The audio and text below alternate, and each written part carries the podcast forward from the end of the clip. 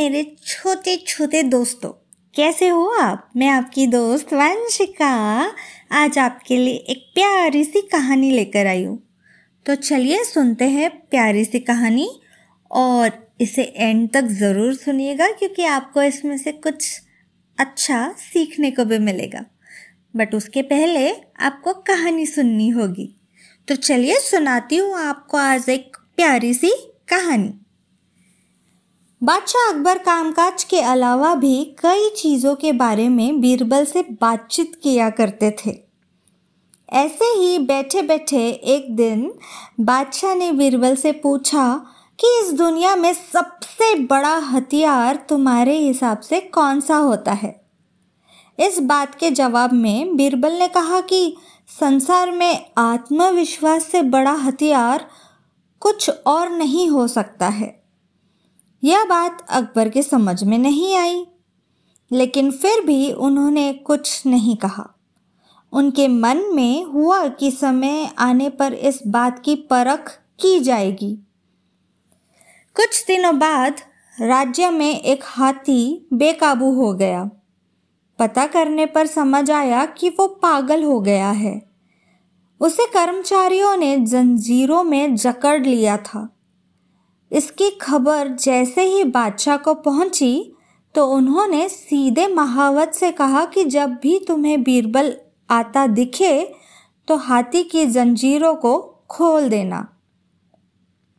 यह सुनकर महावत हैरान हो गए। लेकिन बादशाह का आदेश था, इसलिए सर झुकाकर चला गया। अब अकबर ने बीरबल को महावत के पास जाने के लिए कहा महावत ने भी बादशाह के आदेश का पालन करते हुए बीरबल को आते देख हाथी को जंजीरों से मुक्त कर दिया। बीरबल को इस बात की खबर नहीं थी, इसलिए वो आराम से चल रहे थे।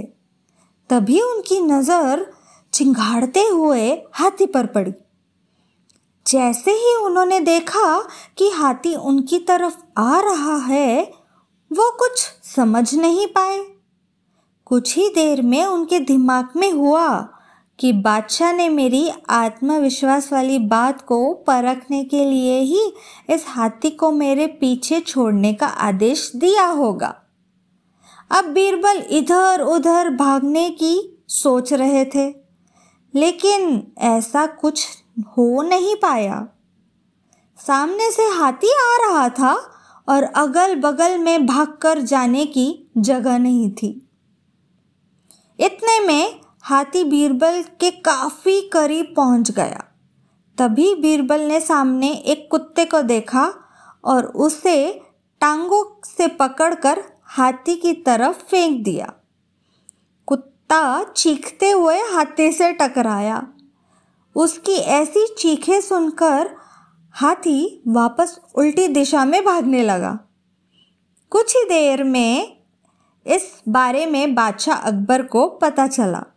तब जाकर उन्होंने माना कि आत्मविश्वास ही मनुष्य का सबसे बड़ा हथियार है।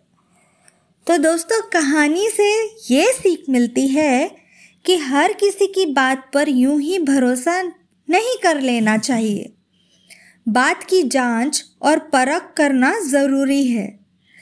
दूसरी सीख ये है कि इंसान समय से पहले उम्मीद न छोड़े तो परेशानी से बाहर निकला जा सकता है। तो दोस्तों, कैसी लगी आपको मेरी ये आज की कहानी और उसकी सीख? मुझे ज़रूर बताइएगा। मैं फिर मिलूँगी, वादा करती हूँ, एक अनोखी कहानी लेकर आऊँगी। तब तक के लिए बाय टेक केयर